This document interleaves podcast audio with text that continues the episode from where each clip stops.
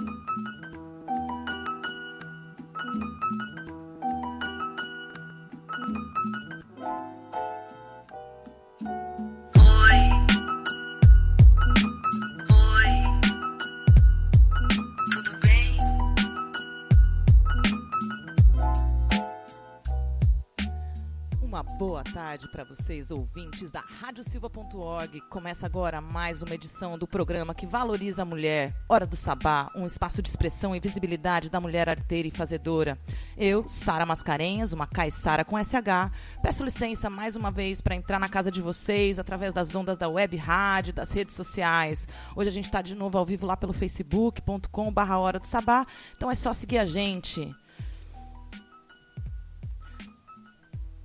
Agora são 6, 16 horas e 3 minutos e ficamos com vocês até às 18 e pouco, porque a gente gosta de falar mesmo e a gente tem muita coisa para contar aqui para vocês nesse programa hoje, que está mais do que especial. A gente passou aí duas semanas fora de folga para aderir à greve geral, falar sobre a educação, lutar pela educação, pela, pela reforma da Previdência. E depois a gente teve aí o feriado de finados, então a gente se ausentou, mas é muito bom estar tá, de volta aqui no estúdio da radiosilva.org. É verdade, finados é lá em novembro, mas é tudo morto mesmo. Tá tudo certo. Eu não sou católica mesmo, e é isso aí. Mas aumenta isso.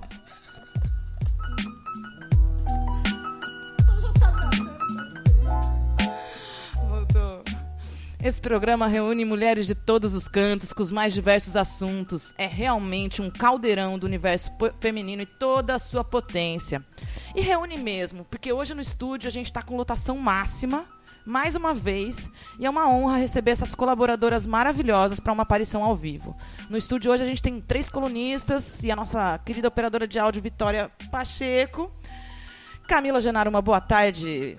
Boa tarde, minha gente. Que a abundância entre nas nossas vidas de maneiras surpreendentes e milagrosas. Tava com saudade disso aqui, hein? Eu tava, eu tava com saudade de ouvir as suas histórias e hoje quem tá ouvindo aí vai poder ouvir no fio da história. Bem-vinda, diva maravilhosa. Tava morrendo de saudade. Também. Está aqui com a minha fiel escudeira, Flora Miguel, que apresenta o quadro da Lira e traz um belo panorama da mulher na música. E que está pela primeira vez, pela primeira vez aqui com a gente ao vivo do Um prazer de ter aqui conosco hoje no estúdio. Flora Miguel, bem-vinda ao estúdio da Rádio Silva, minha fiel escudeira.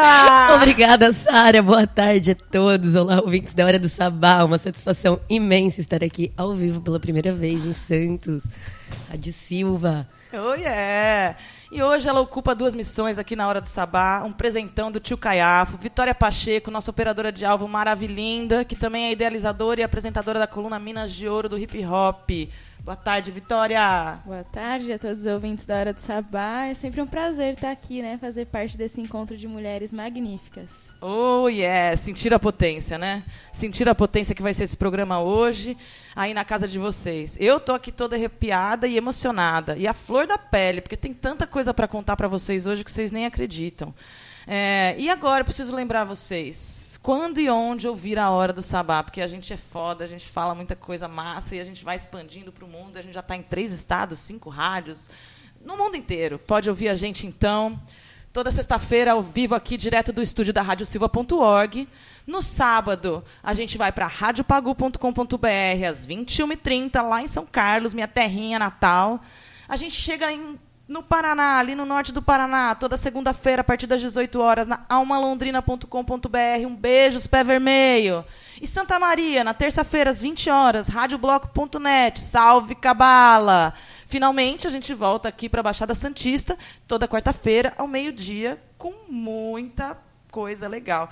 Então, mas se você não tá ruim para ouvir nesses horários todos, assim, porque é pouca opção, né? Vai lá no Spotify, vai lá no Mixcloud, digita hora do sabá, hora do sabá, você vai achar todos os programas uploadados, tudo bonitinho. Lilian, um beijo para você, obrigado pela audiência aí. Vamos de música, Vitória? Com certeza. Bora, nós vamos ouvir agora a Larissa Luz.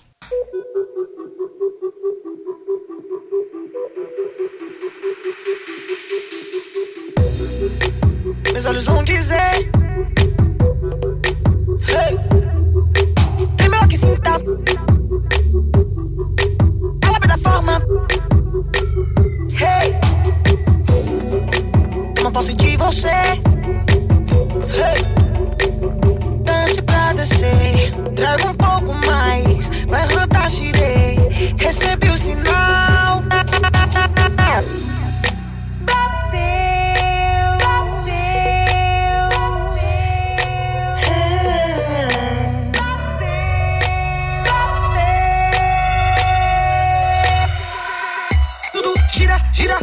Roda, vai. Bateu. Tudo gira, gira, bora, roda, vai. Bateu. Tudo gira, gira, bora, roda, vai. Bateu, bateu, bateu, bateu,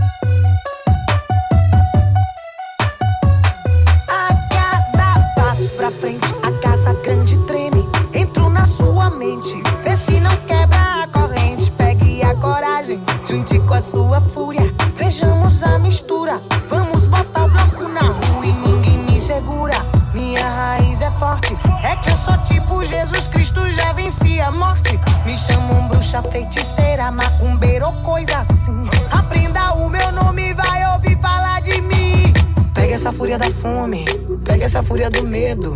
Bota pra fora do peito, liberte o que prende primeiro. Dança vai abrir o portal e o canto expulsar o mal. Eu conto com a sorte, meu bom, é forte que comece o ritual.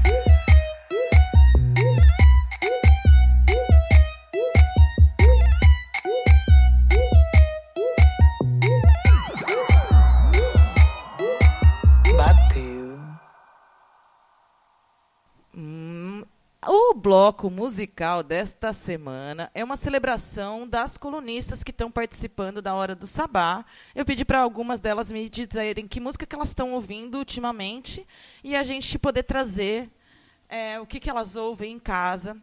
E essa foi a música Gira, de Larissa Luz, o último lançamento dessa cantora diva maravilhosa.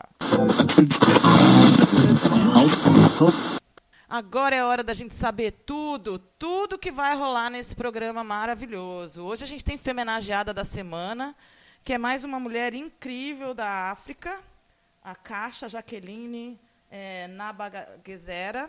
E a gente tem também Fala Júpiter, discutindo mais a cultura queer. Da Lira, que vai estar um pouquinho diferente hoje, nós vamos falar sobre audiovisual.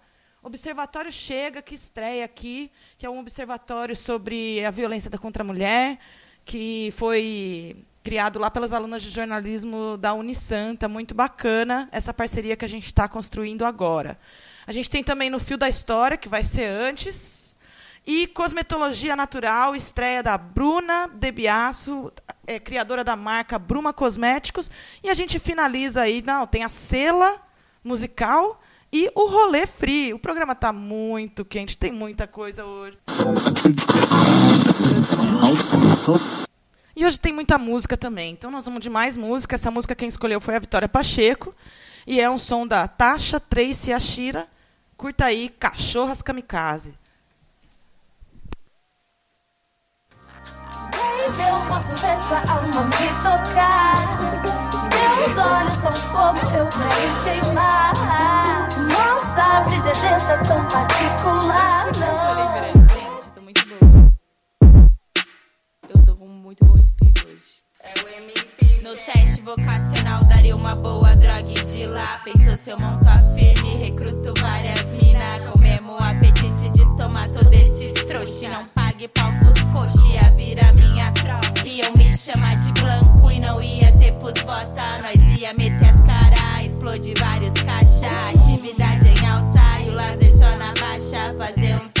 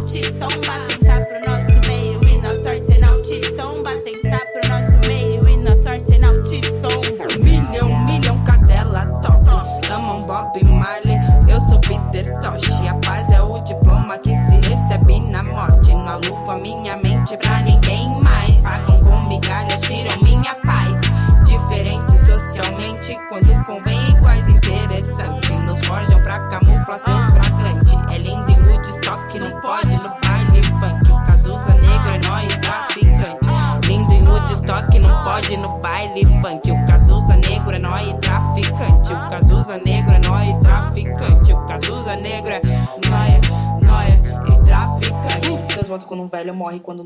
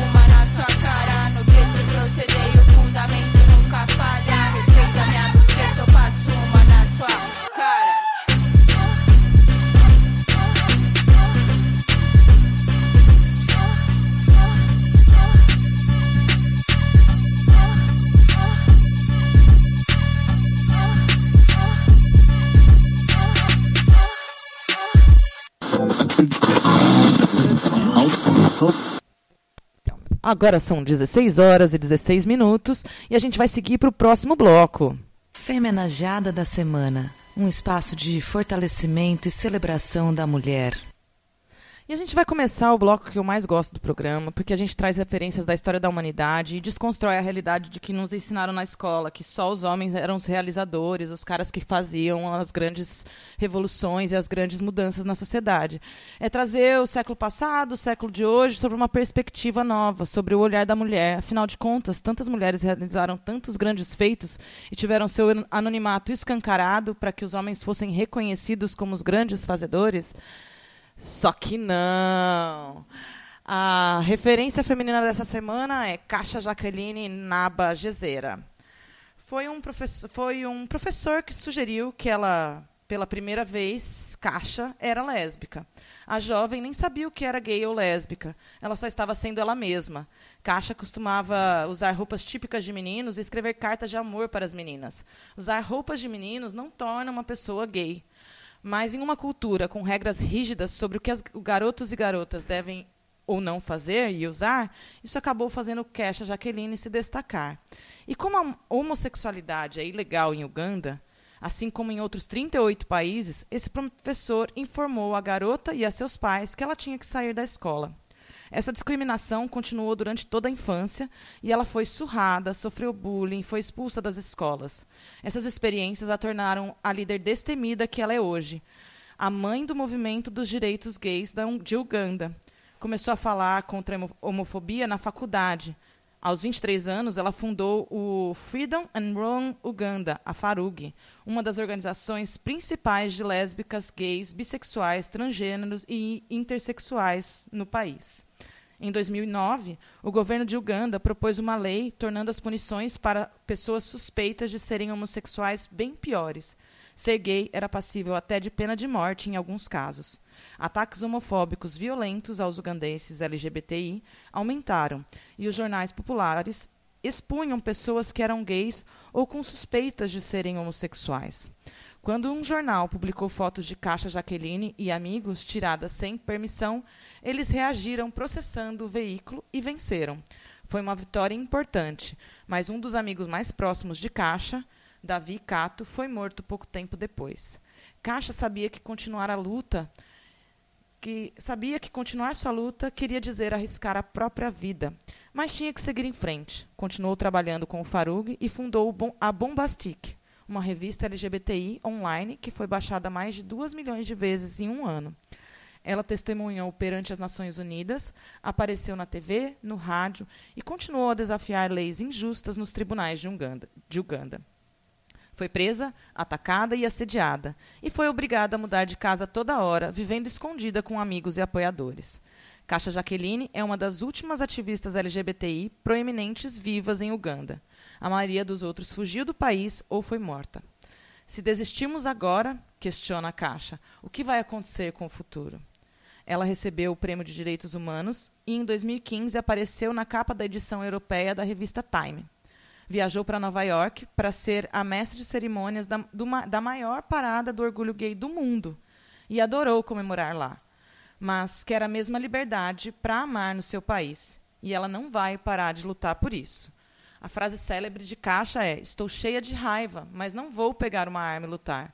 Vou usar minhas palavras para destruir o sistema de opressão.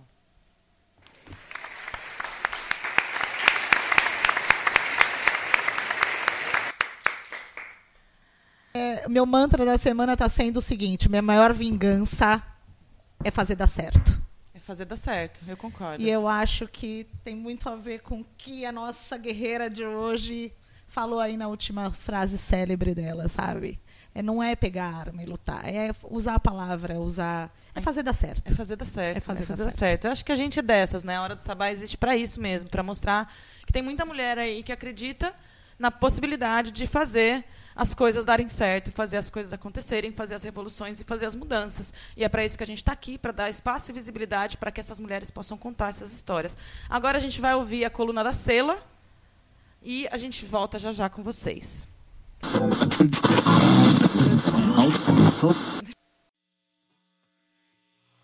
Enquanto eu ensaio o abraço que eu vou te dar. Alô, ouvintes da Hora do Sabá, aqui é a Camila Garófalo, da Sela. A Sela, como eu falei anteriormente na última edição, é um- uma marca de mulheres na música que visa é, lutar, né, todos os dias pelas oportunidades da mulher na música, né? Ainda é muito diferente, é muito discrepante eh, a participação da mulher na música, assim como em todas as outras profissões, né? Ontem, inclusive, estivemos num, num evento do Spotify. Fico feliz aqui em anunciar em primeira mão que a Sela é uma das cinco curadoras do projeto do Spotify Escutas Mina. O projeto chama Escutas Minas e se quiser saber mais sobre ele, no Instagram pela hashtag Escutas Mina, você vai encontrar é, diversos conteúdos sobre isso. É um projeto que já acontece há um ano. Nessa primeira fase, o Spotify escolheu 12 artistas para gravar um single dentro de uma casa que virou estúdio ali na Vila Madalena. É a casa de música do Spotify. E ontem estivemos lá com outros quatro coletivos de mulher na música, sendo o WME, Women's Music Event, é, a Power Records, que também é um selo feminista, o Girls Rock Camp, da Flávia Biggs, a Roberta Youssef, que também é programadora do Mundo Pensante, E então, essas, esses quatro projetos, essas quatro mulheres, não falei ainda o nome da Monique Dardenne, do WME, e da Letícia Tomás, da Power Records. Então, juntas, nós vamos selecionar as próximas 12 artistas que vão participar dessa casa de mulheres na música. Durante seis meses, essa casa vai ficar em atividade ali na Vila Madalena, gravando os singles né, no total de 24 artistas. E o mais legal é que não são só mulheres artistas, intérpretes e compositoras, mas também as mulheres na produção musical. O que é produção musical, né? Quando a gente pensa numa produtora musical, a gente está falando de algo diferente da produtora executiva. A produtora executiva é aquela que cuida dos shows para vender os shows, né? Pensa na sua carreira de uma forma estratégica. Já a produtora musical, ela ela entra na parte criativa e técnica da música, né? Ela ajuda a desenvolver os arranjos que a compositora fez daquela música. Ela abre literalmente o programa. Existem alguns programas de composição musical chamado Ableton, tem o Cubase que é mais antigo, tem, enfim, diversos programas aí, o Logic também, diversos programas de composição musical. Então a produtora musical é aquela que tem esse programa, que sabe mexer nesse programa, ou nem sempre, tá? Eu conheço uma produtora musical incrível que é a Érica, baixista da banda Mulamba e também produtora musical. É, a Érica não, não mexe efetivamente nos programas, mas ela sabe exatamente qual que é a modulação que ela quer, qual que é o timbre dos instrumentos que ela quer. Então ela tem uma pessoa que opera esse programa para ela é, uma produtora musical, ela fica por dentro de tudo que acontece na canção. Como eu disse, dos timbres, dos arranjos, da composição, da interpretação, do, da intérprete. Então, é realmente uma profissão que ainda a mulher é muito desconsiderada, é uma profissão muito técnica, né? Então a mulher na música, no nicho técnico, ainda é desvalorizada, né? Assim como todos os outros, mas no técnico ainda mais. E por conta disso, a Sela foi chamada para fazer essa curadoria. É, a gente tem um trabalho recente, que é o nosso trabalho que efetivamente nos coloca como selo musical. E eu já vou explicar isso em breve, o que, que o que, que torna um, negócio de fato um selo, né? O que é um selo musical, né? É, o nosso mais recente trabalho que nos consolidou como selo foi a Coletânea Sela. A Coletânea Sela tem essa mesma ideia da casa Spotify, que é reunir produtoras musicais. É, até agora já foram lançadas 15 produtoras musicais na Coletânea Sela. E mais para frente a gente vai lançar mais três singles, finalizando aí 18 singles com 17 produtoras musicais, esse mapeamento das 17 produtoras musicais espalhadas pelo Brasil. Essa profissão que ainda merece muito nosso destaque. Tem vários artistas que me procuram e não sabem com quem que vai lançar, com quem que vai produzir o seu disco, né? E pensa em diversos caras consagrados, com diversos prêmios e tudo mais. A gente pode citar diversos produtores musicais consagrados, né? Então, nosso papel agora é dar foco para essas mulheres. Existem muitas muitas, viu? Tem muita gente que fala, nossa, mas não tem produtora musical. E tem muita, porque hoje a gente tem muito à nossa disposição, diversas, né? Hoje em dia você pega um cabo P10, P10, liga no computador, abre um programa, o GarageBand, o que seja, Movie Maker, até um programa de vídeo, e você compõe ali, você grava ali no seu home studio, né? Então, é engraçado que na coletânea selo eu tenho visto muito isso, muita coisa eletrônica sintetizada, sinal, assim na minha humilde opinião, mas sinal que as mulheres estão fazendo com que tem ali na frente, né? Antes elas dependiam muito dessa inteligência, dessa construção social do patriarcado de quem de quem foi instigado para ser um produtor musical, né? Da última vez eu falei aqui sobre como nós mulheres somos menos instigadas e fomos menos instigadas que os homens no campo da música, né? Ah, isso não é coisa de menina. E quando quanto de chance eles tiveram mais de errar, de pegar uma guitarra e poder tocar e todo mundo achar foda, né? Ah, uma criancinha tocando guitarra e a mulher não, isso não é coisa de menina, ó. Enfim, muitos outros pormenores e muita coisa que, que a gente tem que desenterrar e escavar e buscar nas raízes. Então, eu falei um pouco aqui da nossa luta diária, né, para conseguir equilibrar esse mercado, a vida. Então, é, Coletânea Sela tá aí no ar para todo mundo que quiser ouvir. Em breve vai ter o evento, eu vou voltar a falar aqui sobre o evento de lançamento da coletânea, com todos os singles já, já lançados. É, tem a casa de música do Spotify. É, acho que é isso. Hoje eu vou ficando por aqui. Falei um pouco de produção musical, um pouco sobre selo. Muito obrigada a Sara Mascarenhas pelo espaço. Muito obrigada à Hora do Sabá. Eu volto em breve, com certeza. Um abraço.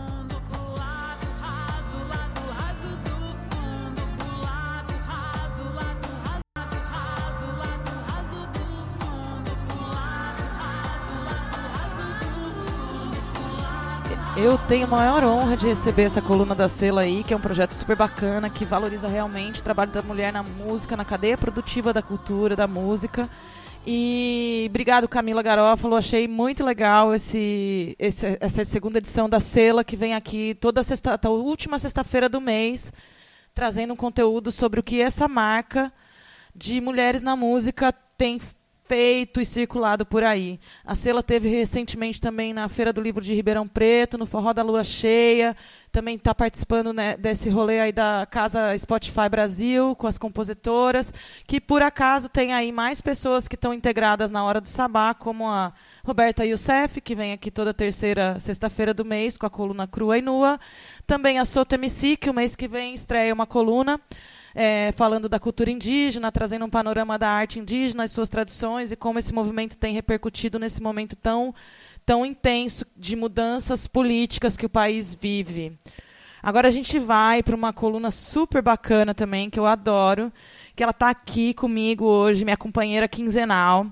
Que mulher, gente. Ela ensina pra gente através das histórias, através de intenção e emoção. Camila Ginaro com No Fio na História. Bem-vinda. E qual é a história da semana, mulher?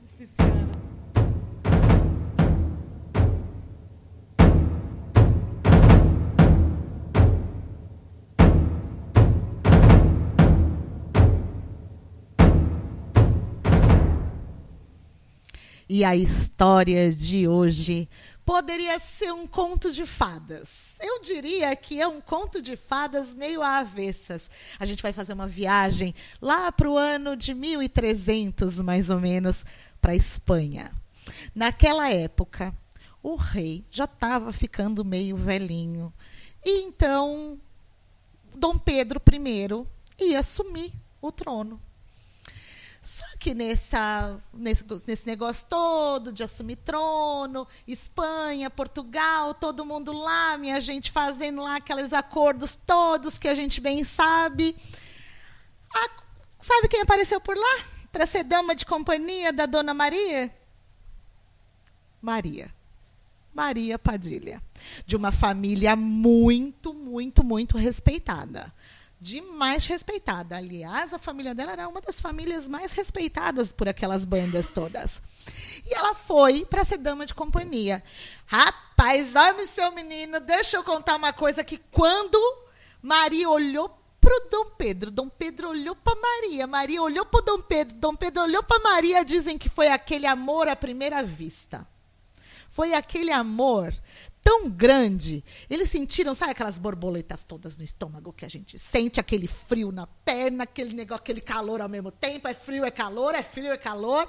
E aí então, só que tem o seguinte, sabe como é que é, né? Esse negócio aí de rei, rainha, acordo. Tinha uma outra moça, uma princesa, que já estava prometida. Dona Blanca de Bourbon. Estava prometida para o Dom Pedro. E aí, então, não tinha jeito. A data estava marcada, casamento marcado, acordos firmados, aquela coisa toda. E agora, o que, que a gente faz? Ah, vamos casar, não vamos casar? Aquilo tudo. Bom, Maria Padilha, que tinha todos os seus conjuros, porque ela era muito inteligente e também era muito estudada, e estudou também com um judeu que gostava de, uma, de um feitiço aqui, outro ali. E aí ela tinha todos os seus conjuros de, na, na manga, foi para debaixo de uma árvore, fez um belo de um feitiço, colocou o feitiço dentro de um espelho e colocou o espelho dentro do quarto de Dom Pedro. Claro que quando Dom Pedro olhou para aquele espelho, ele não conseguia ver outra coisa na vida, a não ser sua amada. Eles tiveram que casar, Dona Blanca de Bourbon casou, acabou casando com o Dom Pedro. Só que, gente, não durou três dias o casamento. Não durou três dias o negócio. Eles fugiram. Maria Padilha fugiu com Dom Pedro para uma outra cidade, lá de perto mesmo. Ele mandou construir um castelo, porque afinal de contas, rainha era ela. E ele mandou construir um castelo, casaram lá em segredo. E ela, eles foram até que felizes. Sabia que eles tiveram quatro filhos? Quatro filhos eles tiveram. E eles viveram juntos a vida toda. Mas a vida toda lá em 1300 era tipo 25 anos, entendeu? Era tipo assim, ó. É, e aí diz que a, a, a dona Blanca faleceu misteriosamente por causa de um veneno, entendeu? Porque na época, vou contar que na época, o, o governo opositor, já tinha isso na época, tá? O governo opositor queria porque queria descobriu onde ele estava, descobriu onde Dom Pedro estava, descobriu que estava casado tudo errado com Maria Padilha, e aí então foram atrás deles e queria que ela- ele assumisse o, o casamento com Dona Blanca, e aí Dona Blanca morre, gente, envenenada, oh meu Deus, tadinha, bichinha, disse que morreu com 25 anos, lembra? por isso que eu falei, vida toda, teve só 25 anos naquela época. e aí então, voltou. A felicidade deles, infelizmente, não durou muito tempo. Diz que logo em seguida, Maria Padilha morreu da peste. Era um surto de peste e ela morreu nesse surto. Só que Dom Pedro não se deu por rogado. Ele fez aquela cerimônia e mandou todo mundo beijar as mãos de Maria Padilha, reconhecendo que ela era a rainha com, lógico, com um receio danado, né? As pessoas iam lá para beijar a mão, porque afinal de contas a peste estava rondando. Mas as- ele até ficou reconhecido depois como cruel, sabia disso? Ele era cruel. E aí o cruel mandou lá todo mundo beijar a mão e todo mundo beijou a mão da Maria Padilha e tudo mais. Quando depois ela faleceu e feito tudo isso, ele mesmo depois da morte dela, ele continuou muito apaixonado e ele brigou com todo mundo para reconhecer ela como a única esposa dele. A única mulher dele, a única rainha soberana, a primeira, a única absoluta, a dona da porra toda. Entendeu? E aí e conseguiu. Contanto que depois disso, ela, ela foi reconhecida como a rainha e ela foi levada para o castelo principal. E lá, os restos mortais dela estão até hoje numa estátua maravilhosa, junto com a estátua dele, que morreu três anos depois. E então, um dos lugares mais visitados e mais depositados eh, eh, de oferendas e de ofertas para Maria Padilha, e que dizem que depois de desencarnada, depois que ela cantou para subir, o que, que acontece? Ela não foi tão bem recebida lá em cima, né, minha gente? Só que aí dizem que aí ela pagou tudo e tal, que ela tinha que pagar. E hoje dizem que ela continua trabalhando para a luz, resgatando todas as mulheres que passaram por maus tratos, mulheres que foram abandonadas, mulheres que foram estupradas, mulheres que foram derrotadas na sua vida terrena. Quem cuida de tudo isso? Maria Padilha, Laroê, Pomogira. Laroê, Pombogira, salve Maria Padilha, maravilhosa. E nossa história de hoje, minha gente, entrou por uma porta e saiu pela outra. E quem quiser que conte outra. Muito obrigada pelos ouvidos de vocês, hein?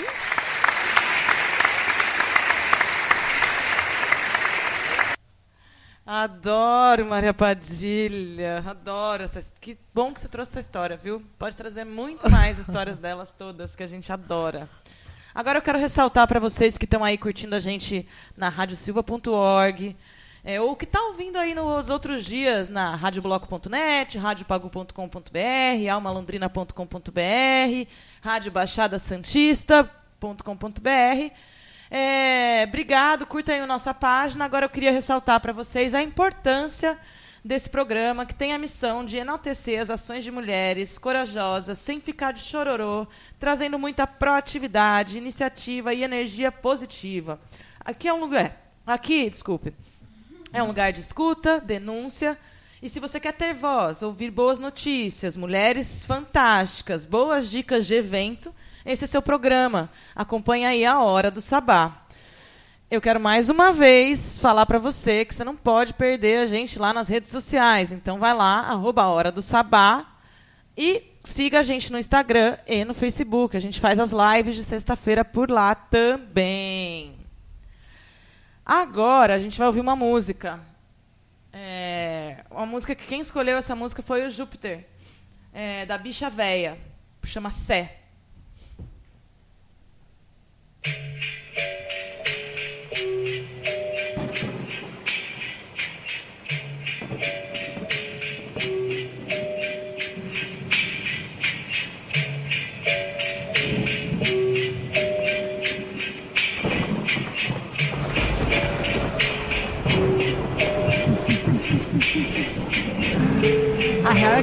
Gostam de rap. Muito menos o que a luta representa. Vocês gostam mesmo é de buchicho. Vocês gostam de macho egocêntrico que pensa que é divindade. Um público fiel alienado, tipo crente da Universal. Tão cômico quanto MC que se impõe como santo. Tão trágico quanto a queda de cada um deles. Bicha das viela, bicha preta das viela Bicha das viela, bicha, bicha das viela Vocês pagam de rua, mas nunca viveram nela. Nem vou julgar que esses bicos só da goela Bicha das viela, bicha preta das viela Bicha das viela, bicha, bicha das viela Vocês pagam de rua, mas nunca viveram nela. Nem vou julgar que esses bicos só da goela Chegar na humilde cuzão oh, Dá licença pra eu chegar. Respeita minha deusa, a rua é entidade. Cês não é de verdade, não adianta tentar. Nunca fez um corre por ela.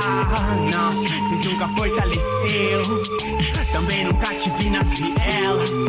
Garotos fracos querem ser Deus. Um salve a quem se organiza Sempre nas vivências. Transformando as ruas em espaço de resistência. Tráfico de informação Compartilhando as vivências. Desconstruindo o ódio pra que o amor no final pensa Não importa o CEP, as fronteiras que nos dividem. Sempre tem movimento quando as ideias colidem. O tempo é santo, tirou, põe tudo no lugar. Onde nós vai chegar se pá nós mesmo que decide Imagina se nós fosse unido, cuzão.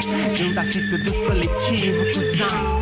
Tomava essa porra de assalto, cuzão. Nós por nós e eles tava fudido. Derretendo a coroa dos bicos que pensou que são reis. Pra fazer cordão de ouro aí fica bom pro seis, né? Foda-se esse tornem todas as ideias zoadas. Porque daí diante da monarquia, parte as coroas são postas nas cabeças erradas. Como vocês podem viver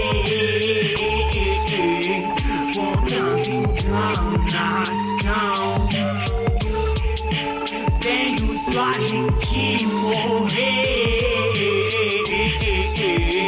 Por poder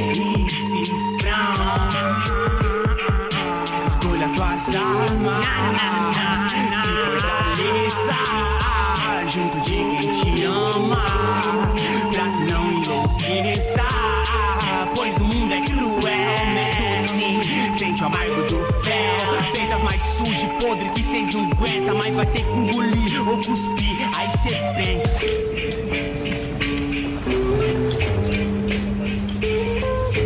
Chuva cai lá fora e aumenta o ritmo. Sozinho eu sou agora o meu inimigo. Arrombados jegue inflado pra mim são pobres, coitadas Atenção, gueto, preto, só passo a banca de macho Pagando bem que mal tem, pilantra vira aliado Quanto que vale o fit? Pra fechar com safado Foda-se o dobro dos seis, já que de eu não vejo Deus.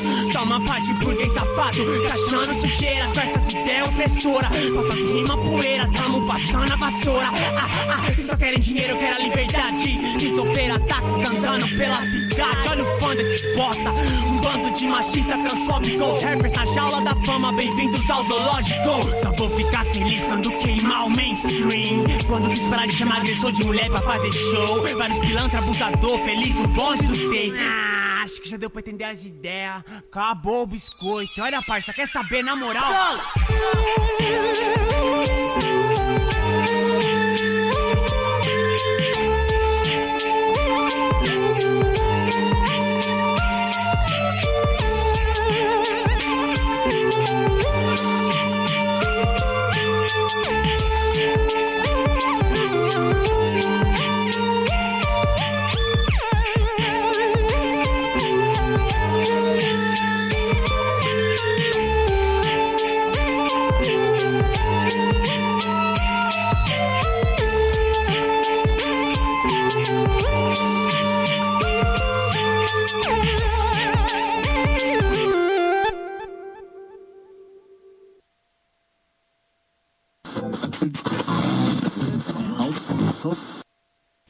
Agora a gente volta com mais uma coluna super forte, super poderosa, que é do Júpiter, que é MC do Rap Plus Size.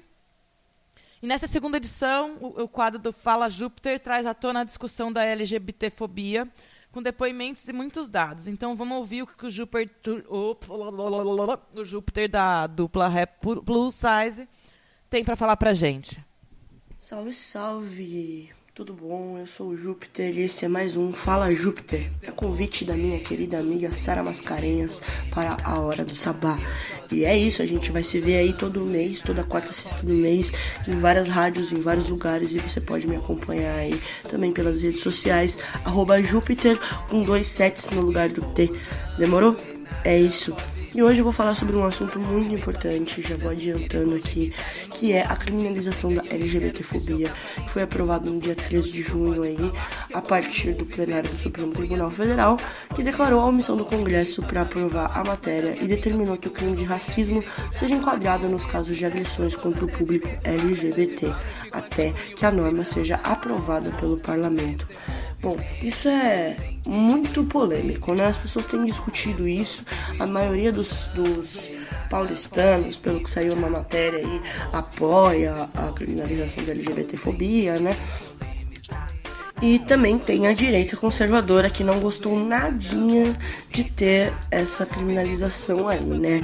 Mas a gente vai falar dos dois lados, não do lado da esquerda e da direita, mas do lado positivo da, da criminalização da LGBTfobia e do lado negativo, porque a gente tem que começar a olhar para os dois lados com um olhar sensato, né, meu? É, não adianta a gente pegar e falar só do, do, das, das questões uh, negativas e não olhar o que essa medida está proporcionando de, outras, de outro lado, né? Eu sou uma pessoa que eu sou anarquista e defendo uma sociedade anti-cárcere acima de tudo, né?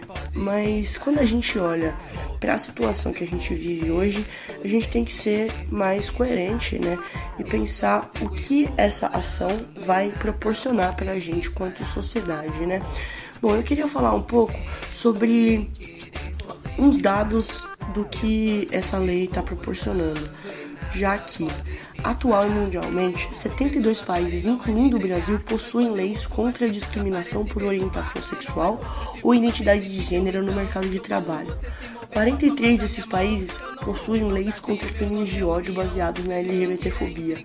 86 possuem uma Secretaria de Direitos Humanos, que incluem as diretrizes de pro proteção à população LGBT. O Brasil, está incluso nesses dois grupos mas ele fica de fora quando a gente fala de países que proíbem a incitação da LGBTfobia. Junto com o México e a Bolívia, o Brasil baniu as chamadas terapias de conversão. O grupo Gay da Bahia realizou uma pesquisa em 2018 para é, falar dos dados das mortes LGBTs, né? E ano passado foram computadas 420 mortes de LGBTs. Os dados mostram que em 2018 os LGBTs sofreram 320 homicídios, totalizando 76% dos casos de violência computados. Já os suicídios foram 100, totalizando 24% dos dados. Em relação ao ano de 2017, observou-se uma pequena redução no número de mortes. Neste ano em questão, foram computadas 445 mortes, recorde desde o início da contagem há 39 anos. E segundo os dados, a cada 20 horas um LGBT é morto ou comete suicídio no Brasil. Os números colocam o Brasil como recordista no ranking de países que mais mata LGBT no mundo. E aí esse relatório também apresenta os números crescentes de morte nas últimas décadas. De 130 mortes em 2000, os números foram para 260 em 2010, 445 em 2017 e os 420 do ano passado, né, de 2018. Bom, nos Estados Unidos a população é de 330 milhões de habitantes e morreram 28 transexuais. Já no Brasil, com 208 milhões de habitantes, morre um LGBT a cada 20 horas, resultando 164 mortes de transexuais. Dessa forma, conclui-se né, que o Brasil tem a chance de uma transexual ser morta aí é nove vezes maior do que nos Estados Unidos. É absurdo o quanto esse país ele é violento para pessoas LGBT, principalmente para pessoas trans. Eu gostaria de ressaltar isso aqui.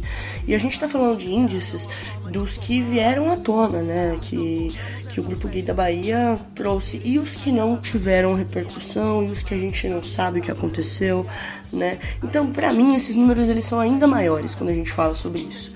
Talvez a criminalização da LGBTfobia é, reduza esses índices de alguma maneira, que, que seja um método para que isso, né, tenha uma redução nesses índices, para que não seja tão violento, para que dê uma segurada na galera. Mas a gente sabe que não é esse conto de fadas, não é essas flores, e até porque o nosso sistema judiciário não trabalha em serviço da população mais pobre, em serviço dos LGBTs, em serviço das mulheres, né, em serviço da população preta ou indígena. A gente sabe que o nosso sistema judiciário ele trabalha para quem tem dinheiro. Porque quando você tem dinheiro, você consegue pagar um advogado, você consegue é, ter mais suporte jurídico e, ao mesmo tempo, pagar a fiança. Independente de se essa lei ela é inafiançável ou não, porque a gente sabe quem é que é acusado no Brasil, né? Entretanto, uh, existem outras questões sobre isso, principalmente a questão anticárcere, né? Por que, que existe o cárcere, se a gente for parar para pensar? Aonde esse sistema vai levar as pessoas? Como ele surgiu, né? Se a gente for parar para pensar. E quem são as pessoas que estão no cárcere hoje em dia? Né? Se você for contar, inclusive com as prisões indevidas, né? Que são forjadas, que são tramadas aí por muitos policiais desonestos que prendem principalmente pessoas pretas nas periferias, jovens que muitas vezes não tem nada a ver e acaba sendo forjado aí pelos policiais e jogado dentro do sistema penal que a gente tem hoje em dia sem o menor direito de se defender. Isso é muito injusto, né? Imagina como isso vai ser com a questão da LGBTfobia. Quem vai ser, né, a pessoa indiciada aí, quem que vai ser a pessoa que vai ser presa? A gente já sabe que o nosso sistema judiciário, ele é racista. E a gente pode até ver aí, pelo que aconteceu mesmo com o ministro Sérgio Moro, não é mesmo? Que simplesmente forjou a prisão do ex-presidente Luiz Inácio Lula da Silva e os áudios vêm mostrando isso, né? Que tem vazado aí pelo The Intercept. Então, no que você vai acreditar? No que essa justiça pode fazer, de fato? Eu acho que a gente tem que buscar os nossos direitos. Eu acho que essa lei ela vai trazer uma medida paliativa que a gente possa usar a nosso favor, como pessoa trans, né? Eu vou usar esse argumento. Quando alguém for transfóbico comigo, eu vou falar, ó, isso é crime que você está fazendo. Eu posso te indiciar, eu posso recorrer aí à justiça e você pode ser preso. Né? Eu acho que a gente tem o direito de usar isso. Mas contra quem, né? De fato, você vai fazer isso contra uma pessoa, uma pessoa em situação de rua, uma pessoa negra? Inclusive, para ilustrar essa seletividade penal por um estado racista, tem a história, tem o caso do Baina El Amin, né? Que é um homem negro gay que também luta pelos direitos LGBT e foi acusado a nove anos de prisão por um ataque homofóbico a um casal de gays brancos. Quem conta essa história é o Murilo Araújo, lá no Twitter dele. Sigam ele, é musaraújo. Né? E ele conta essa história em loco, assim, mas eu vou passar um pouco a visão aqui do que aconteceu. Ele tava andando na rua, no bairro dele, pum, tinha dois caras brancos jantando num restaurante e eles acharam, eles estavam bêbados, acharam que o El Amint tinha desferido, proferido um, um ataque homofóbico contra eles, né? E no que aconteceu, na verdade, foi que o El Amin foi vítima de um crime de racismo. Eles estavam bêbados e xingaram o El Amin. Ele já era já é um cara grande, assim, né? Um homem negro grande. E entrou naquele estereótipo do Brutamontes. E filmaram ele o quê? Dando uma cadeirada num dos caras. Por quê? Porque ele sofreu um ataque racista e ele se posicionou em, em sua defesa, né? E o que aconteceu foi que ele foi indiciado a 9 anos de, de prisão, sendo que ele também é uma pessoa LGBT. E ele sofreu um ataque, né? Uh, porque o que conta que a história é que o Snipes, que foi um dos caras que indiciou ele, estava bêbado, achou que tinha sido xingado, então o Snipes xingou o Elamin com insultos racistas e bateu na cara dele com uma bolsa. Aí o Elamin bateu de volta, foi ameaçado com uma faca e confusão chegou ao ponto que ele jogou a cadeira nas pessoas. Aí os vídeos de segurança confirmam a versão do Elamin e ele foi né, inocentado desse caso. Mas olha que loucura, né? O, ao ponto que chega o sistema judiciário, o sistema penal, inclusive o que a mídia faz em torno disso para é, gerar mais destaque para esses, esses casos, assim, para colocar de fato pessoas negras nessa mira, nessa mira do Estado, do Estado racista que desde os primórdios da sua criação traz essa bagagem com ele de condenação, de prisão, de cárcere, né? Para falar um pouco sobre isso, eu também queria chamar minha parceira Jéssica Gomes, que ela é jornalista, feminista interseccional e anarquista e é participante também do coletivo Levante Negro. E ela gravou um áudio que eu vou colocar para vocês ouvirem, demorou? Então, uh, sou Jéssica, sou do Levante Negro, sou bissexual e sobre a questão de criminalização da LGBTfobia. Primeiro, ela está dentro do aspecto da lei de racismo. Se eu não me engano, só teve nesses anos de lei é, com, sobre racismo, só teve uma acusação sobre racismo. Todos os outros foram de injúria racial. Ou seja, a gente já parte do princípio que é uma lei que já não funciona para pessoas negras, né? Porque já estão numa, numa situação de vulnerabilidade estrutural. Então a gente tem que imaginar também para as pessoas que mais sofrem é, no meio LGBT, né? Então a gente tem que pensar na funcionalidade desse lance. E qual é a funcionalidade, sendo que a maioria das pessoas que são afetadas pela questão de LGBTfobia, que seriam, por exemplo, as pessoas trans que acabam trabalhando na rua, enfim, elas, por exemplo, não têm acesso e já são deixadas de lado pela sociedade, inclusive pelo próprio meio LGBT. Né? Uh, fazer com que isso seja um crime não garante a nossa paz a partir do momento em que não há uma questão de orientação escolar sobre a questão LGBT, onde as pessoas nem sabem o que é ser LGBT, onde não há uma orientação aos pais de filhos LGBTs, onde não tem uma estruturalidade no Brasil em que há realmente um apoio pro LGBT.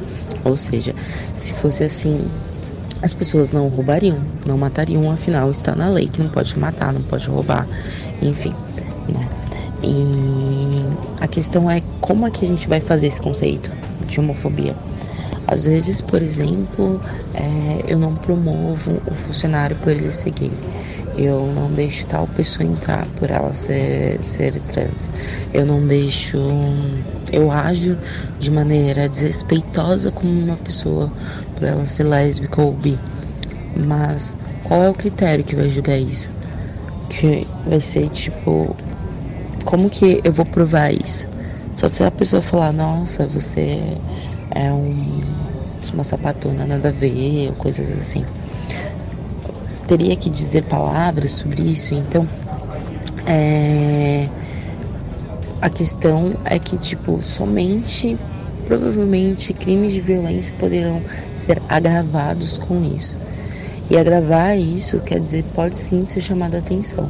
Mas vai ser a mesma coisa que está acontecendo com o feminicídio, onde é um agravante onde as pessoas têm a impressão de que está acontecendo mais que o normal, mas na verdade só está aparecendo mais na televisão.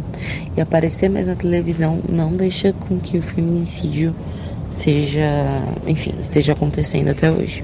As pessoas enxergam como vítimas pessoas mais padrão, ou seja, pessoas brancas, enfim. Então, se você vê, sei lá, o Carlinhos Maia foi agredido, ele vai ser uma vítima. Mas se uma travesti ela foi agredida, não vai ser um agravante, talvez, porque ela tá numa situação onde podem ocorrer violências quando ela esteja trabalhando na rua. É assim que a justiça também enxerga. A nossa justiça LGBTfóbica. A gente tem que pensar nisso. A gente tem que pensar quem vai ser preso nisso.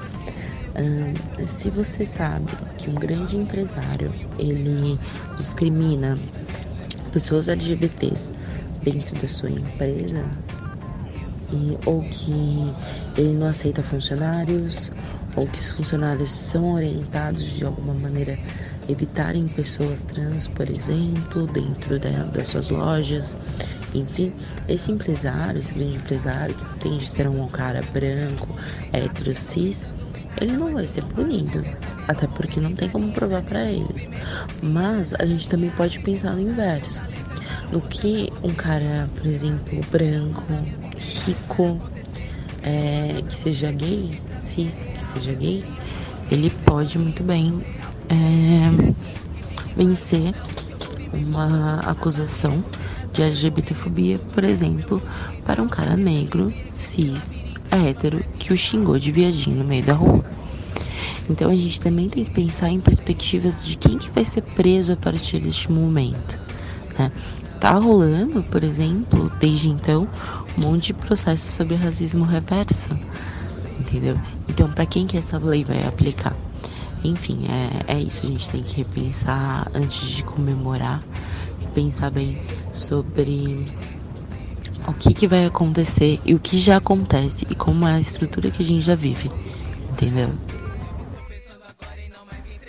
Bom, gente, chegando ao final aqui, eu espero que vocês tenham entendido os pontos aqui dessa desse podcast que eu falei hoje. Uh, eu sempre recomendo três sons, né, sobre enfim, não especificamente sobre a pauta que eu tô falando, mas para que as pessoas escutem, apesar de. Porque eu também sou MC eu também gosto de rap, eu gosto de recomendar rap para as pessoas ouvirem. E dessa vez eu trouxe três raps bem pesados. O primeiro é da Juju Rude, Griselda Blanco. Tem um clipe muito foda também, espero que vocês curtam. O segundo é da Cronista do Morro, inclusive chama Terror da Leste e é muito foda esse som, bem pesadão. Se você curte Baco Exu do Blues, quando ele vem pesadão, você vai curtir Cronista do Morro também, no trapzão. E Ebony Umbrates, que é um single muito da hora também, muito foda. Ebony, ela retrata essa questão de ser uma mina preta dentro do trap e falando várias paradas diretas, assim. Eu acho isso muito foda, de verdade. E é isso, gente. Espero que vocês curtam esses sons. Agradeço aí mais uma vez a todos os ouvintes. Me sigam nas redes sociais e a gente se encontra aí na Rádio Silva, na Rádio Pagu, na Alma Londrina, na Rádio Bloco e na Rádio Baixada Santista, certo? Toda quarta e sexta do mês estarei aqui com Fala Júpiter. Valeu! Eu queria saber como que vocês estão, assim. Quando vocês estão pensando, sabe? Porque eu realmente tenho ficado indignada com muitas coisas. Eu tenho me enfurecido com muitas coisas ultimamente. E às vezes eu tenho um pouco de dificuldade de expressar isso, entende? Mas quando eu hackeei o rap há oito meses atrás, eu comecei a entender um pouco do, que eu, do quanto eu poderia dizer, da potência que a minha voz tem, sabe?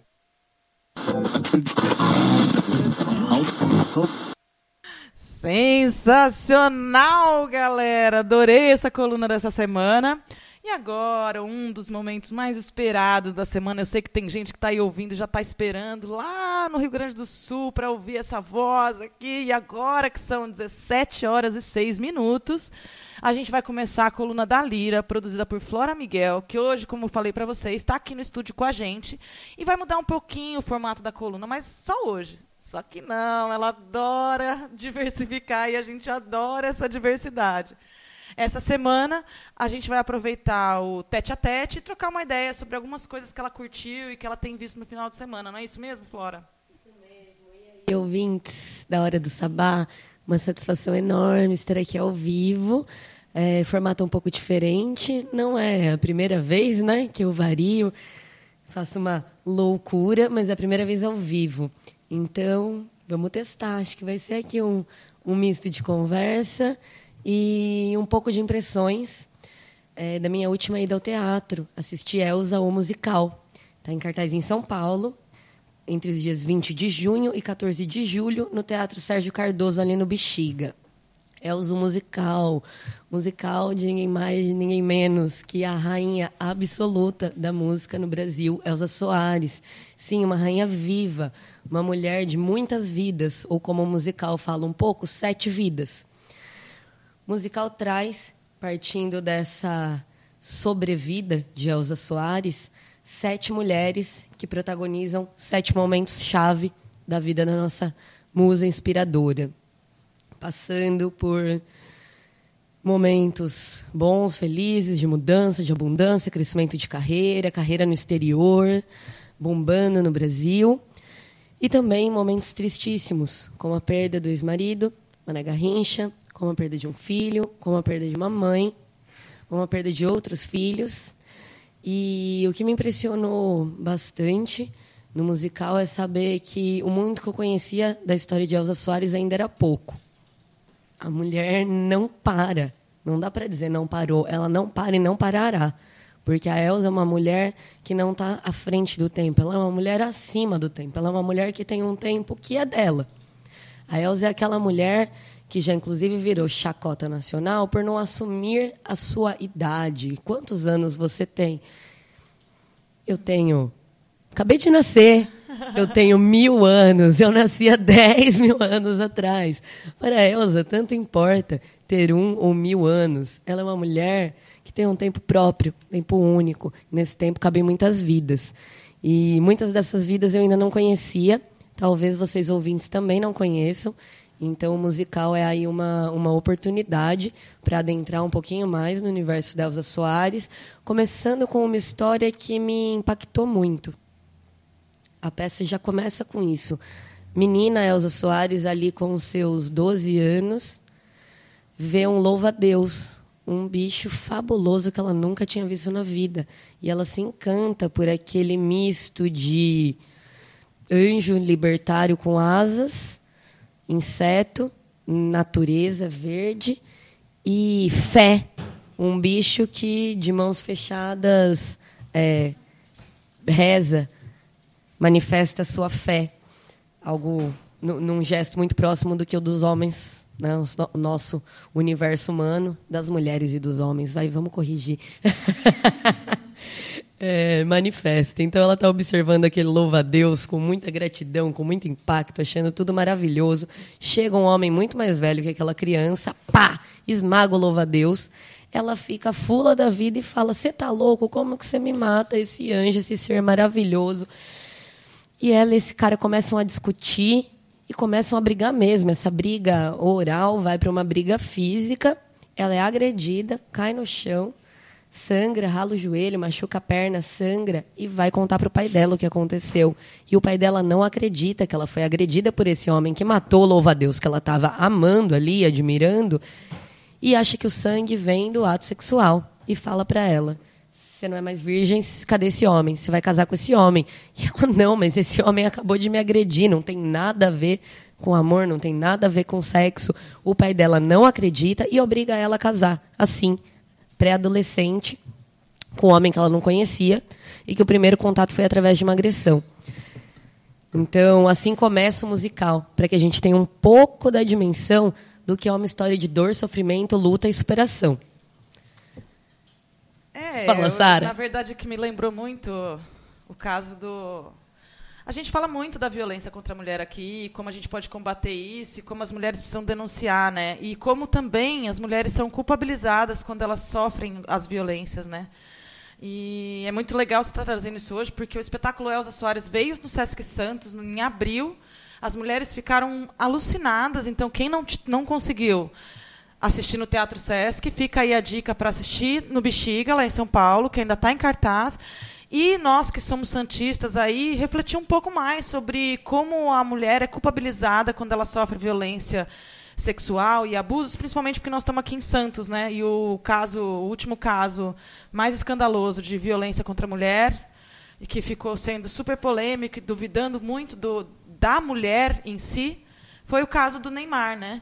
Então, Elza Soares é, acho que, um ícone para falar sobre superação e que, sim, as mulheres sofrem esse tipo de violência, seja por qual homem for. Não interessa que é o Neymar, o Garrincha, o marido, o tio, o avô, né? É, É complicado. É, desacreditar na mulher, né? Tirar a verdade que é dela, subjugá-la e impor a sua verdade masculina para cima dessa mulher. Isso foi uma constante na vida da Elsa, mas o que essa mulher fez? Usou a voz muito mais do que vocês falaram isso mais cedo. Me lembrou o musical que também menciona isso. É, é não querer ter uma arma para atirar, é querer ter a voz para atirar. A querer ter a voz para se impor. A voz como munição e usando uma voz que não é qualquer voz, é a voz de Elza Soares. E quem não ouviu vai ouvir hoje e acha que vai ouvir para sempre. Arrisco a dizer. E é usar essa voz como arma, como motor, como munição pesada, como motor de mudança. Então, assim, a peça vai narrando com muito bom humor, cenografia linda, figurino lindo, banda ao vivo, banda integralmente composta por mulheres no palco, subindo e descendo, então mesclando ali sua participação com as atrizes, atrizes, cantoras, cantautoras, atrizes cantando belíssimamente, sob coordenação da Larissa Luz, Linda. que, que é uma das Elsas e que também cuida da direção musical ao lado do Pedro Luiz. Demais. Então, quer dizer, você tem um espetáculo de música, você tem um espetáculo também extremamente político, né? Que através da história da Elsa vai passando um pouco pela história da mulher negra no Brasil, pela história da artista no Brasil, pela história da mãe no Brasil. Sim, total, total. Recomendação aí, repete para eles, Flora, onde é que tá mesmo? Está em São Paulo, Elza, o musical, até o dia 14 de julho no Teatro Sérgio Cardoso, ali no Bexiga. Imperdível, maravilhoso. Fica a dica. E aí, agora o que a gente vai ouvir? Você quer puxar essa? a gente vai ouvir Elza Soares, que em sua extensa carreira tem uma música que me toca muito pelo nome síntese mesmo, de quem é essa potência Elza. Então a gente ouve Mulher do Fim do Mundo, de Elza Soares.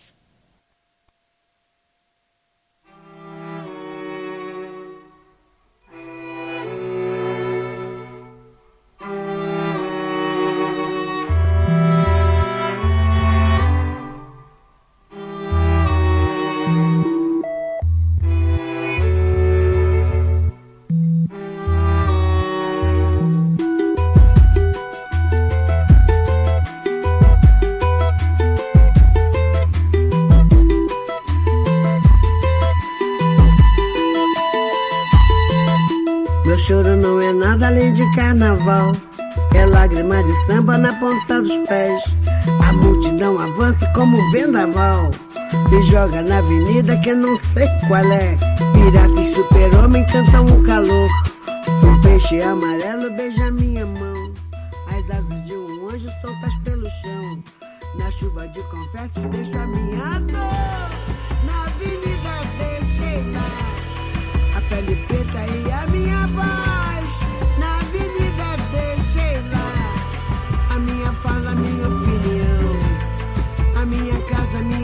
Solidão. Joguei do alto do terceiro andar.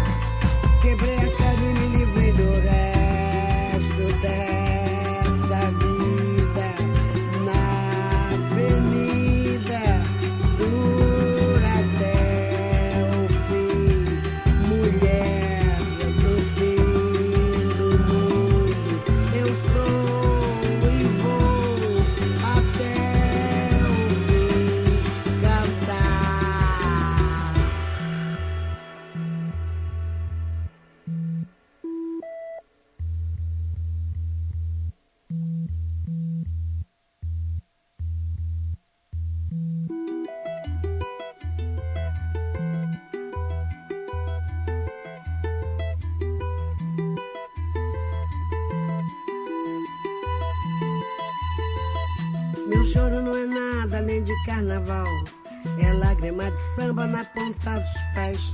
A multidão avança como um vendaval. Me joga na avenida que não sei qual é. Pirata e super-homem cantam o calor. Um peixe amarelo beija minha mão. As asas de um anjo soltas pelo chão. Na chuva de confetes deixo a minha dor.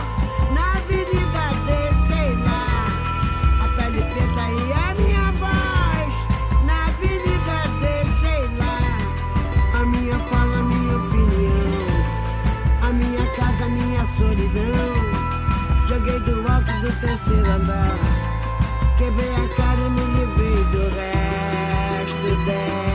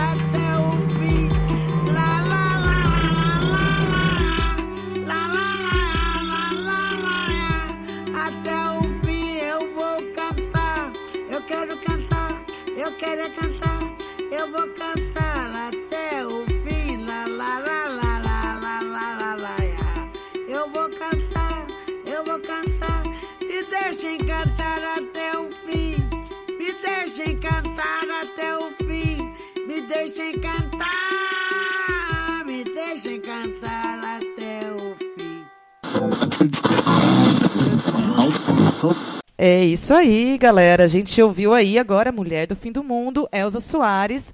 E a gente vai passar para uma coluna, mais uma estreia aqui. Hoje a gente veio cheio de estreia para variar. A Hora do Sabá gosta de trazer novidade, gosta de trazer mulheres diversas. E a gente traz aí uma iniciativa é, linda de estudantes da Unisanta, que é a Universidade de elas criaram um observatório, porque aqui é conhecida como Unisanta, não é a Universidade de Santa Cecília. Todo mundo chama de Unisanta e eu me dei um lapso de repente. Elas criaram o Observatório Chega, que é um observatório que tem como objetivo trazer à tona questões relativas à violência contra a mulher. As estudantes do curso de jornalismo e alguns outros cursos procuraram suas professoras para buscar soluções para o assédio que elas viviam na vida, na faculdade e em várias esferas das suas vidas. E essa iniciativa ficou bem legal e toda última sexta-feira do mês elas vão estar aqui com a gente trazendo um podcast contando um pouco do trabalho delas. Então vamos ouvir aí Observatório Chega. Chega. Chega. Chega. Chega. Chega. Chega. Chega. Observatório da Violência contra a Mulher. Uma iniciativa de alunos e professoras da Unisanta. Boa tarde, Sara, demais presentes, ouvintes do programa Hora do Sabá. Meu nome é Jane, eu faço parte do Observatório Unisanta de Violência contra a Mulher como jornalista voluntária. É um prazer imenso estar conversando com vocês, é, passando um pouco mais de informação para essas mulheres né, que são vítimas de violência doméstica, é, estarem mais bem informadas e conscientizadas da relação que elas estão vivendo. O nosso trabalho é recente, como a Sara mesmo sabe, ela participou do evento de abertura, mas é um projeto imprescindível, né, que tem tudo para seguir em frente, como um auxílio para essas mulheres vítimas da violência doméstica. Nós que trabalhamos com a comunicação, com essa ferramenta tão poderosa, né, de informar, de conscientizar, de transmitir conhecimentos, nós precisamos sim meter a colher, literalmente, transmitir esse apoio, é, esse auxílio sobre essa questão que infelizmente a gente sabe, a gente vê tão triste né, e cada vez mais recorrente. E isso que eu estou dizendo dos casos que chegam ao nosso conhecimento é, por meio das mídias, né, das mídias sociais, da televisão e dos conhecidos pelo famoso boca a boca. Mas agora imagine é, aqueles tantos outros casos que são omitidos, que são silenciados pelo medo que essas vítimas sentem de denunciar, de procurar ajuda ou de não saber a quem recorrer, não tem muitas vezes segurança ali, não tem muitas vezes uma confiança e que, que sofrem, que chegam a sofrer até também o risco né, de morte, né, de ameaça que se estende até para a vida dos próprios filhos. Então, sobre isso, sobre essa informação, sobre essa conscientização que precisa sim estar tá chegando a essas mulheres, eu fiz algumas matérias para o site do Observatório que abordam algumas questões realmente difíceis que essas mulheres passam. Eu tive a oportunidade de entrevistar grandes profissionais que se aprofundaram realmente na questão da violência, deram seus pareceres, explicações sobre como acontece o ciclo da violência, onde procurar ajuda, quais são os cuidados né, que a mulher precisa é, estar atenta ali, percebendo no relacionamento né, que ela está vivendo, muitas vezes um relacionamento que é completamente abusivo, mas ela não se dá conta, porque esse relacionamento abusivo pode vir camuflado numa forma de amor, numa forma de um apego ou de um ciúme excessivo, mas quem está de fora percebe que não é bem assim. E outras questões relacionadas também ao amparo psicológico, a heranças biológicas e até dos impactos emocionais que a violência gera é, ela pode gerar no desenvolvimento das crianças, dos adolescentes que presenciam essas brigas e as agressões entre os pais. E para falar de uma forma bem ampla e dar mais esclarecimentos a essas mulheres e até para os homens que provavelmente irão acompanhar o nosso trabalho, eu entrevistei uma juíza, um advogado que é mestre em direitos humanos, duas psicólogas e um antropólogo que também é terapeuta. Uma das entrevistadas foi a psicóloga Sandra Regina Pessoa de Menezes, que vocês vão ouvir um trechinho agora.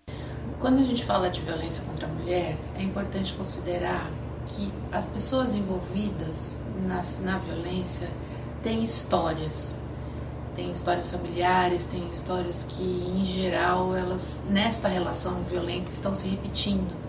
Então é importante que as pessoas percebam e revejam a sua história e, e se perguntem o que elas estão repetindo. Que histórias são essas? Que o que esta relação atual me faz reviver da minha relação familiar com o pai, com a mãe, com os irmãos? Então, é, repensar essas histórias, tentar entender o que está sendo repetido em termos de vivência afetiva, em termos de lugar no mundo, pode ser uma saída, pode ser um jeito de resgatar a autoestima, resgatar o seu lugar é, enquanto pessoa, enquanto ser humano e, e o seu lugar de direitos, enquanto sujeito de desejos e de direitos. Então, entender que a relação de violência atual pode ser uma repetição e resgatar essas histórias pode ajudar, pode ser uma saída e resgatar principalmente também a sua sensação de mal-estar, entender que, que esse mal-estar está sinalizando alguma coisa. O que a psicóloga fala é um dos pontos que mais me chamou a atenção em todas as entrevistas: a questão da herança biológica, de crenças que a gente adquire na infância, que a gente aprende, que a gente absorve na família e que ela pode se estender né, de geração em geração. Obviamente, não estou aqui generalizando, porque a gente sabe que cada caso é um caso, mas foi um ponto assim que, que todos os profissionais abordaram, que me chamou muita atenção, e eu acredito que até nesse momento as nossas amigas ouvintes elas vão se identificar, vão parar, né, para pensar um pouquinho sobre a própria vida, sobre a, a família e se isso realmente está acontecendo com alguma alguma delas. E Vou até dar um exemplo assim para ficar um pouco mais claro. É, imagina uma mulher que ela apanha do marido e ela tem os filhos lá pequenos, ela tem uma, ela teme uma separação porque ela não quer prejudicar os filhos de forma alguma e ela também depende financeiramente do companheiro. Daí ela não está aguentando mais aquela situação e ela vai procurar alguém da família, uma mãe, avó, tia, enfim, para desabafar. Aí ela vai escutar o seguinte conselho, vamos colocar aqui o conselho entre aspas. Ah, minha filha, mas o seu pai também era assim, o seu avô também batia na sua avó. É desse jeito mesmo. Pense nos seus filhos, né? Eles precisam de um pai e você não trabalha. Aí naquele momento, essa mulher vai remeter a memória dela lá na infância, e vai se lembrar de fatos realmente que o pai batia na mãe, agredia a mãe, o avô é, batia na avó, e ela vai considerar o quê? Que aquela relação dela, que ela está vivendo, é normal, e ela vai continuar naquela relação abusiva. Então, é necessário, Sara, é preciso que nós informemos essas mulheres, que as conscientizemos, que, que elas não precisam passar por isso. Aliás, elas não devem passar por isso de forma alguma. E eu digo sempre que um amor é, o amor, né, ele é um sentimento muito nobre, ele é um sentimento brando, curativo, ele não machuca, ele não sangra e nem deixa hematomas espalhados pelo corpo. Se deixa, que forma de amor é essa? Na é verdade, então é preciso, né, que a gente rompa com essas amarras invisíveis, com essas migalhas de um relacionamento sem amor, de um relacionamento camuflado e com toda forma, né, de preconceito. Nós somos seres humanos livres e livres para sermos quem nós quisermos e não para a gente viver sob essas regras machistas, infundadas, humilhantes, né? Passou da hora da gente dar um basta nisso, chega, né? Outra questão muito importante que, que eu acredito que pode auxiliar também as nossas amigas que estão nos ouvindo a refletirem ainda mais sobre a, a violência doméstica, sobre relacionamentos abusivos, é que ele não vai mudar. Sinto muito, amiga que está ouvindo, mas ele não vai mudar. Cada pessoa só muda se ela quiser, jamais por imposição. É, então, cuide de você mesma. Se você tem filhos, cuide dos seus filhos, ensine, é, ensine a eles a importância de se ter caráter, de se ter personalidade, respeito pelo outro. Então, se você está passando, né, você que está ouvindo a gente nesse momento, por um relacionamento abusivo, por violência, procure ajuda. Vá a uma delegacia, procure um advogado, uma amiga de confiança que você possa conversar, mas não permita jamais que seu sofrimento se perpetue, que ele continue. E acredite que você jamais está sozinha, você não está sozinha, você tem amparos legais que irão te auxiliar a sair dessa, dessa violência, até com medidas protetivas, se for o caso. Mas liberte-se disso porque você pode. Para finalizar aqui a, a minha participação, eu gostaria muito de agradecer a Sara pela oportunidade, pelo espaço, de estar ajudando é, a conscientizar essas mulheres, né, que nos ouvem nesse momento e tantas outras que ficarão sabendo pelas próprias amigas ali que estão ouvindo rádio nesse momento. E para dizer que o site do observatório já está no ar, é observatóriochega.com.br. Vocês podem acessar as matérias, as nossas galerias, se informarem muito mais a respeito de outros temas que vocês se identifiquem e queiram é, entender, se conscientizar. E também vocês podem seguir a gente né, pelas redes sociais. Vocês podem estar interagindo com a gente, vai ser muito importante para todas nós né, que, que participamos, do, que trabalhamos no observatório, ouvir a opinião de vocês, os, os desabafos, os relatos, enfim tudo que possa contribuir para a gente procurar ainda mais recursos, mais informações é, para vocês o nosso trabalho. Tá bom? Então é isso. Quero agradecer novamente a Sara, desejar a todos uma ótima tarde e me despeço com a música Maria da Vila Matilde, de Elza Soares. Até o nosso próximo encontro. Cadê meu celular? Eu vou ligar pro 80. Vou entregar teu nome e explicar meu endereço. Aqui você não entra mais, eu digo que não te conheço. E jogo água fervendo se você se aventurar. Eu solto o cachorro e apontando pra você, eu grito perto. Eu quero ver você pular, você correr na frente dos vizinhos. Você vai se arrepender de levantar a mão pra mim. Cadê meu celular? Eu vou ligar pro 80. Vou entregar teu nome e explicar meu endereço. Aqui você não entra mais, eu digo que não te conheço. E jogo água fervendo se você se aventurar. Eu solto o cachorro e apontando pra você, eu grito perto. Eu quero ver você pular, você correr na frente do vizinho. Você vai se arrepender de levantar a mão pra mim. E quando o Samago chegar, eu mostro outro meu braço. Entrega teu baralho, teu bloco de pule, teu dado chumbado, põe água no bule. Faço ainda ofereço um cafezinho, você vai se arrepender de levantar a mão pra mim.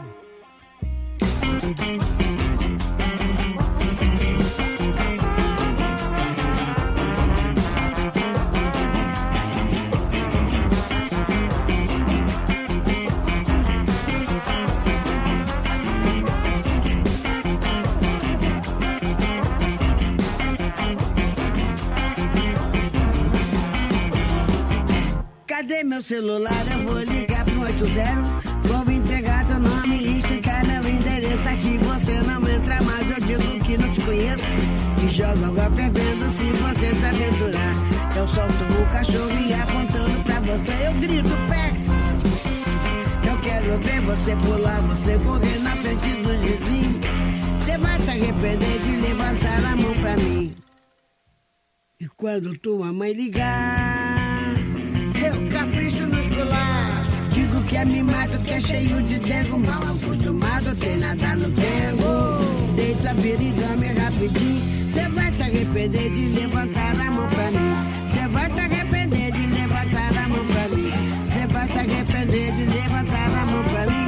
Você vai se arrepender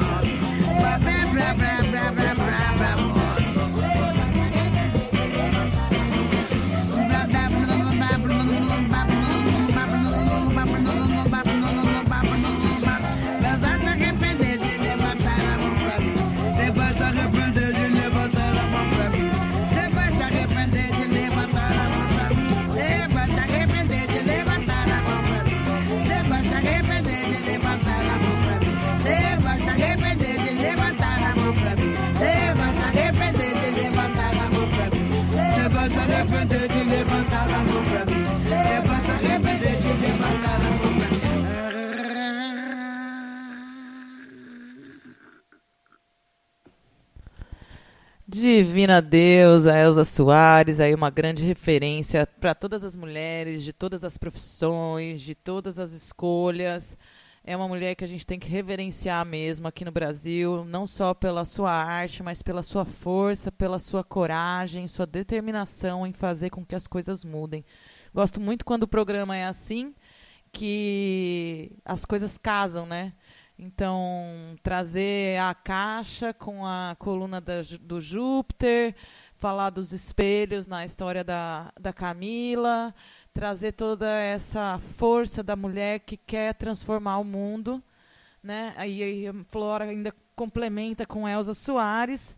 E já que a gente fala de mudança no mundo, eu trago aí mais uma querida empreendedora que está tentando transformar o mundo de outra forma. Bruna de Biasso, que é uma deusa da cosmetologia natural, sempre se dedicou profissionalmente aos cuidados das mulheres. E há menos de dois anos ela lançou sua própria linha de cosméticos naturais, a Bruma Cosméticos. Eu decidi convidá-la para compartilhar conosco um pouco desse conhecimento sobre óleos, ervas e manteigas naturais. E ela preparou um conteúdo inicial já que, que vai ser muito transformador para a vida de vocês. Então, bora lá. Bruma Cosméticos.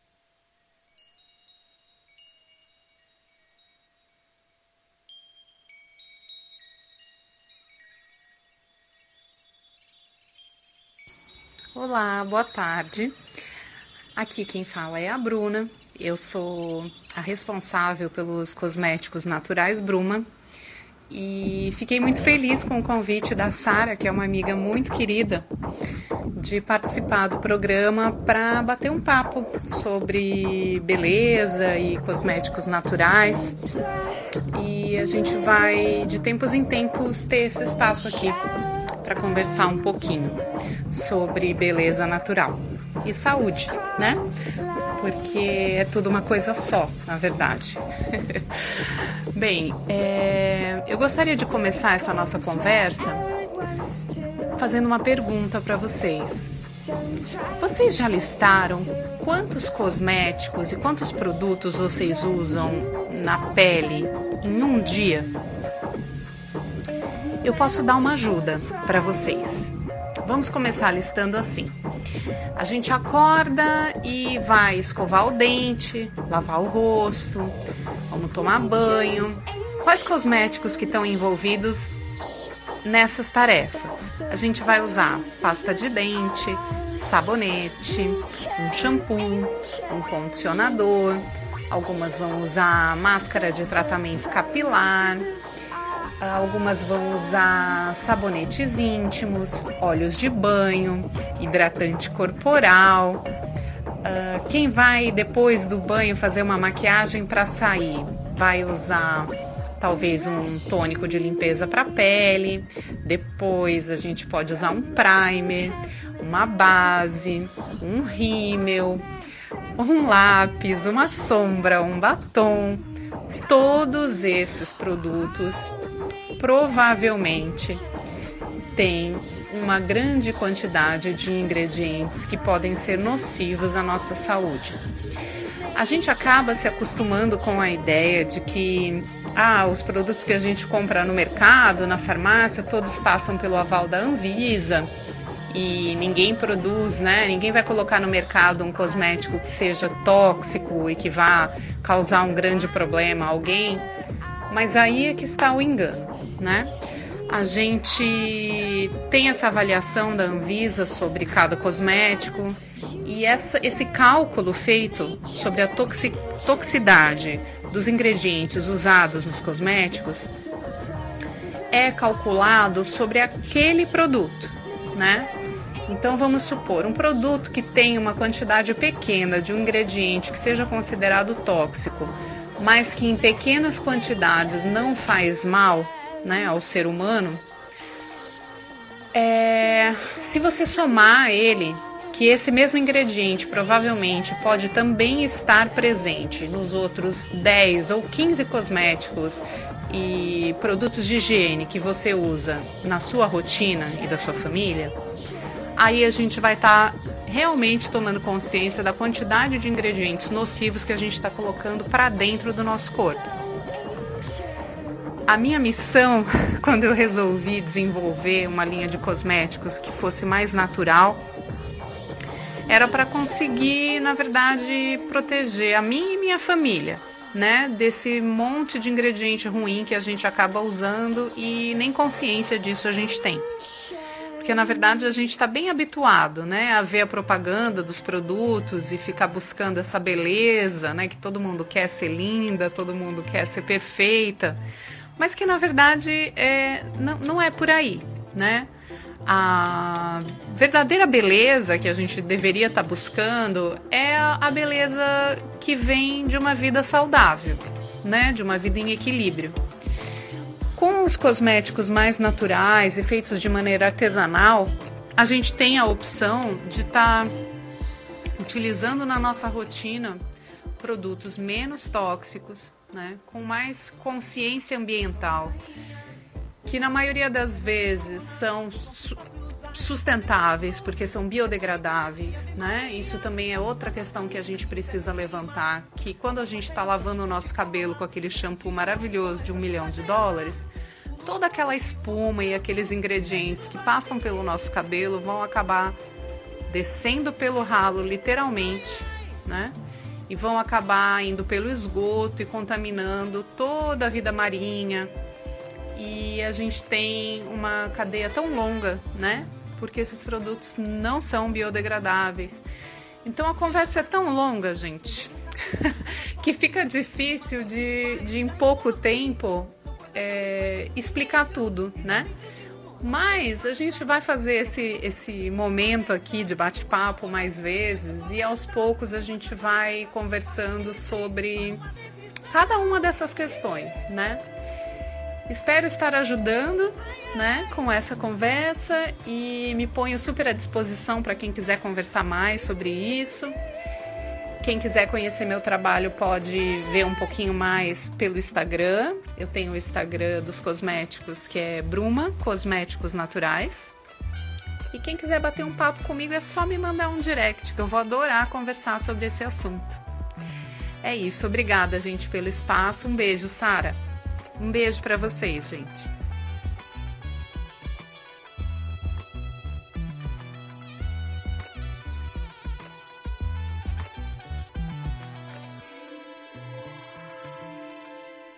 Bruna, maravilhosa. Essa mulher cuida dos meus cabelos, cuida da minha pele, cuida do meu emocional. Ela é a pessoa que me acolheu aqui muito querida, uma amigona, e que bom que você aceitou participar aqui com a gente desse.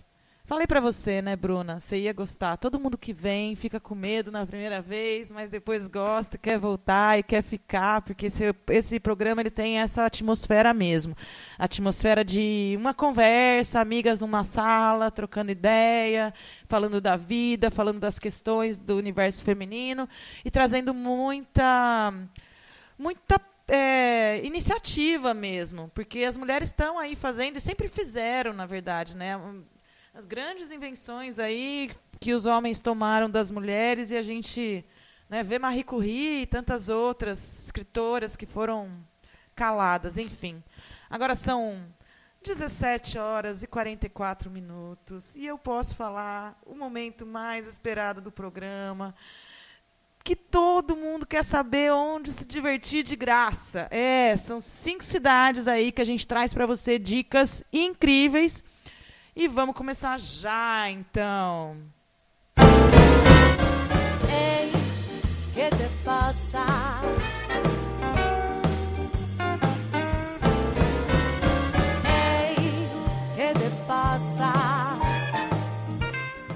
Que passa em São Paulo esse final de semana? Esse final de semana, dia 2 de julho, não é esse final de semana, é terça-feira, 2 de julho, Lourdes da Luz, de graça, no Mundo Pensante, às 21 horas. Não pode perder essa. Lourdes da Luz é maravilhosa. E atividade gratuita no Mundo Pensante também não é tão comum assim. Então vamos curtir lá essa noite maravilhosa com Lourdes da Luz. Em Sampa ainda, no dia 6 de julho, vai rolar o Bazar da Anciã no Mirante 9 de Julho, com muito artesanato, brechó, cosmetologia natural e várias mulheres com leituras dos, dos oráculos mais diversos. Vai valer muito a pena dar uma passada por lá se você tem interesse em conhecer um pouco do tarô, um pouco das runas, saber um pouco de como você pode tomar os chás, os banhos. Vai ter muita cerâmica, tela e muito amor, porque a mulherada tá produzindo isso tudo com muito carinho.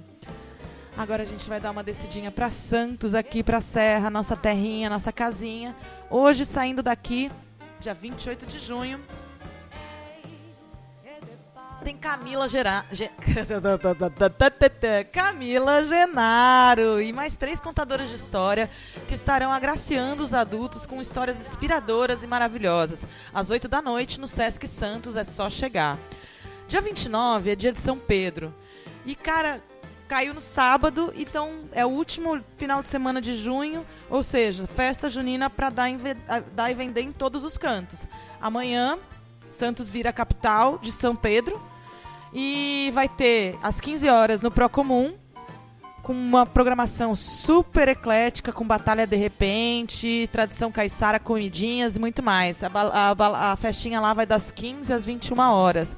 O Quiloa, Maracatu Quiloa, na sede do Porto, às 17h30, também recebe o público para curtir toda a festa junina de São João lá no Quiloa Maracatu, que vai ter muita brincadeira, vocês vão poder tocar, curtir, dançar. E é de graça, é só chegar ali na sede do Porto. Uh, ainda tem mais. O grupo de estudos anarcofeminista também vai estar tá lá no Guarujá, na Biblioteca Aderbal Guerres, fazendo um encontro mensal para discutir o anarcofeminismo e aproveitar para trazer os quitutes juninos, caipiras e fazer uma bela de uma confraternização entre as mulheres do grupo. Pé Vermelho, Alma Londrina, a galera que nos ouve aí toda a partir de segunda-feira. Vai ter Arraiá do Canto, lá no Canto do Mar. Fica na Avenida Duque de Caxias, 3241, dia 6 de julho, sábado, às 16 horas. Fica a dica. Santa Maria, tá ouvindo ainda, Cabala? Olha só o que eu achei aqui. A Banda Sinfônica da Universidade Federal de Santa Maria realiza uma noite de clássicos de tangos e boleros. O concerto vai acontecer no Centro de Convenções da Universidade Federal de Santa Maria e não é necessária a retirada de ingressos. Basta chegar lá às 19h30 e curtir esse espetáculo de tangos e boleros aí, que vai ser demais. Fiquei super curiosa. Alô, alô, São Carlos, minha terrinha amada. Era para ter aí com vocês, curtindo o aniversário da pequena Maia, mas não vai rolar. Então eu vou deixar a dica aí para vocês que dia 30 do 6, domingo, às 16 horas, lá no Sesc São Carlos, tem a apresentação do grupo Água de Vintém que já completou oito anos de carreira, e esse grupo destaca um dos melhores conjuntos de choro da atualidade.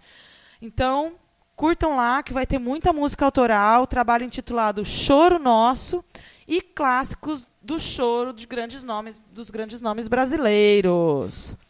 É isso. Essa foi a hora do sabá. Nós, nós conseguimos terminar e nós vamos pôr duas músicas para acabar. Milagre! Eu achei que hoje o programa. Inédito. Inédito. Inédito acabar antes. A gente sempre extrapola 20 minutos. Viu, Simone Bezerra? Dessa vez a gente não vai ocupar mais espaço aí. As rádios que transmitem aí, Pagu, Rádio Bloco, eles resolveram pôr a gente no último horário, porque a gente sempre subverte o nosso tempo limite e fala mesmo. Então eu vou deixar aí vocês com duas músicas. Uma música escolhida pela Camila Genaro, que chama La Vida es um Carnaval, de Célia Cruz. E na sequência vocês vão poder curtir aí a escolha da Nara Assunção, o Samba da Utopia, que é uma composição do Jonathan Silva, mas que é tocado, executado por mulheres. Está muito bacana essa música. Eu queria, antes de tocar os sons, passar aqui o microfone para as minhas colaboradoras, convidadas, deixarem a sua mensagem final. Florinha. Muito obrigada, foi um prazer estar com vocês, falar um pouquinho de Elza Soares, que a gente pegue essa força, que essa força seja motor também pra gente e até a próxima semana. Um beijo a todas e todos, né? Por que não? Vitória. Eu quero aqui mais uma vez, né, como todos os dias agradecer pela oportunidade de estar ao lado de mulheres incríveis, com muita coisa a somar, mulheres de conteúdo, entendeu? e é isso, espero que tenham gostado. E semana que vem tem mais. Semana que vem eu venho com Minas de Ouro do Hip Hop. Prometo. É isso aí. A semana que vem a gente também vai trazer mais estreias, com certeza. Então aguardem aí que a gente sempre encontra mais mulheres para contar sobre esse universo maravilhoso. Eu agradeço a todos vocês por permitirem que eu entre nas casas de vocês através das ondas da web rádio e das redes sociais. Desejo a todos um ótimo final de semana.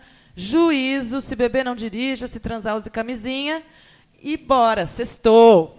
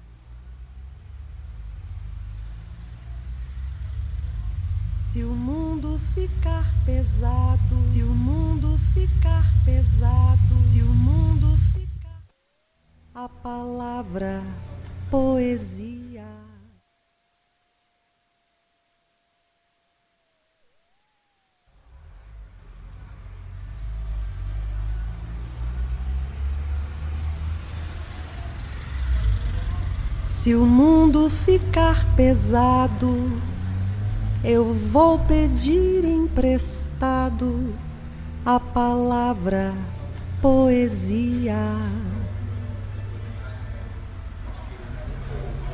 Se o mundo emburrecer, eu vou rezar pra chover.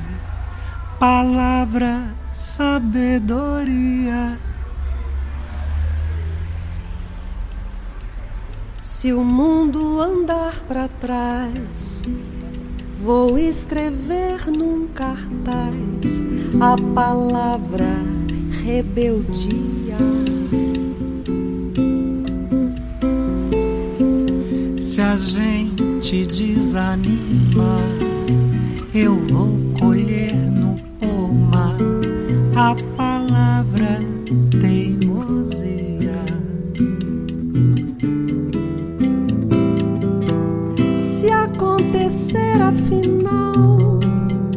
de entrar em nosso quintal a palavra tirania.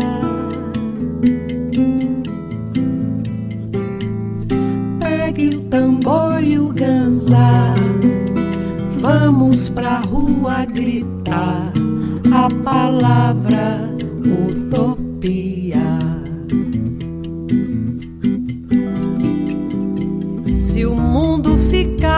Ficar pesado, eu vou pedir emprestado a palavra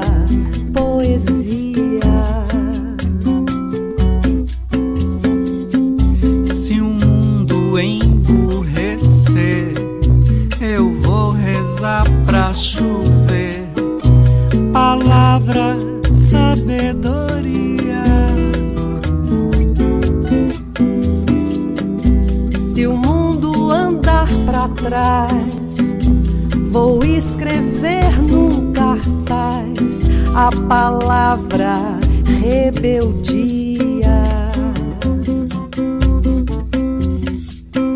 Se a gente desanimar,